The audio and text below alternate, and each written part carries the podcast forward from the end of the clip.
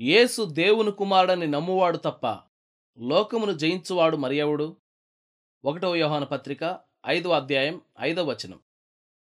నీలాకాశం నవ్వుతున్నప్పుడు మలయ మారుతాలు వీస్తున్నప్పుడు పరిమళ సుమాలు పూస్తున్నప్పుడు తేలికే దేవుణ్ణి ప్రేమించడం పూలు పూసిన లోయగుండా సూర్యుడు వెలిగించిన కొండల మీద పాటలు పాడుతూ పరుగులెత్తే వేళ తేలికే ఆయన చిత్తాన్ననుసరించడం కుండపోతగా వర్షం కురిసే వేళ పొగమంచు పొరలుగా కమ్మిన వేళ దారిలో అవరోధాలు ఎదురైన వేళ గాలి విరోధంగా వీచిన వేళ అరుణోదయాన్ని అంధకారపు రాక్షసి కబళించిన వేళ కష్టం దేవునిపై నమ్మకం ఉంచడం ఆయన ఆజ్ఞకు లోబడడం.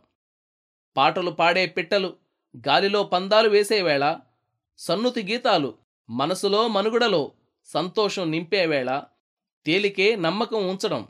కాని పాట ఆగిపోతే కష్టాలతో కాలం స్తంభిస్తే కావాలి మనకి భయ సందేహాలను అధిగమించే విశ్వాసం. దేవుడే దీన్ని మనకు దయచేస్తాడు. లోటును భర్తీ చేస్తాడు.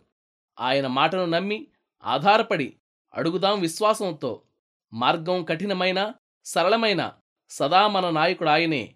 అనుదిన అవసరాలను అందించేవాడు ఆయనే. లోకాన్ని జయించే విశ్వాసం అంటే ఏమిటి? చాలా సమాధానాలున్నాయి. గమనించండి. ఒకటి దేవుడు మన చెయ్యి విడిచిపెట్టేస్తాడేమో అనిపించే పరిస్థితుల్లో కూడా నమ్మకం ఉంచడం.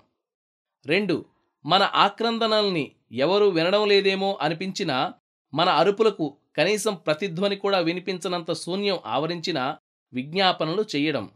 మూడు ఈ లోకం ఓ యంత్రంలాగా దాని పని అది చేసుకుంటూ పోతూ కలకాలం ఎవరితో నిమిత్తం లేకుండా కొనసాగుతూ ఉన్నప్పుడు కూడా దేవుడు నిద్రపోవడం లేదు ఎప్పటిలాగానే మనల్ని ప్రేమిస్తూ ఉన్నాడు అన్న నిశ్చయితని కలిగి ఉండడం. నాలుగు ఇది కావాలి అని కోరుకోకుండా మనకు ఏది దక్కితే అది దేవుడు మనకిచ్చిందని అనుకోవడం.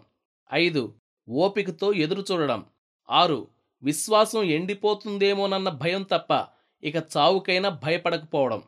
ఇదే లోకాన్ని జయించే విశ్వాసం అంటే.